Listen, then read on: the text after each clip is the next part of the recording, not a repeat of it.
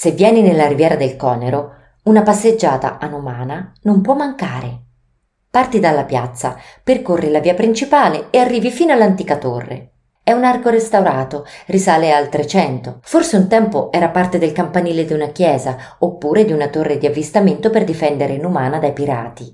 L'arco domina il promontorio che cade a picco sul porto turistico. Sembra una porta che ti invita. Oltrepassala e affacciati al balcone panoramico. Lascia poi correre lo sguardo lungo tutta la costa, sugli ombrelloni che colorano le spiagge verso sud.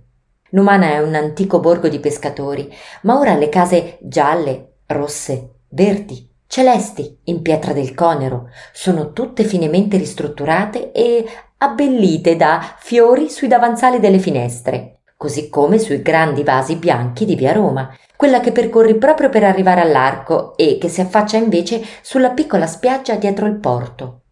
I pescatori di Numana scendevano al mare dalla cosiddetta Costarella, una delle vie più suggestive di questa cittadina rivierasca, composta solo da scalini molto ampi e che d'estate ospita spesso esposizioni d'arte pittorica. Numana, la signora del Conero, ti accoglie con garbo per lasciarti godere della vista mare dall'alto, gustando un aperitivo, del buon pesce o un cremoso gelato alla nocciola.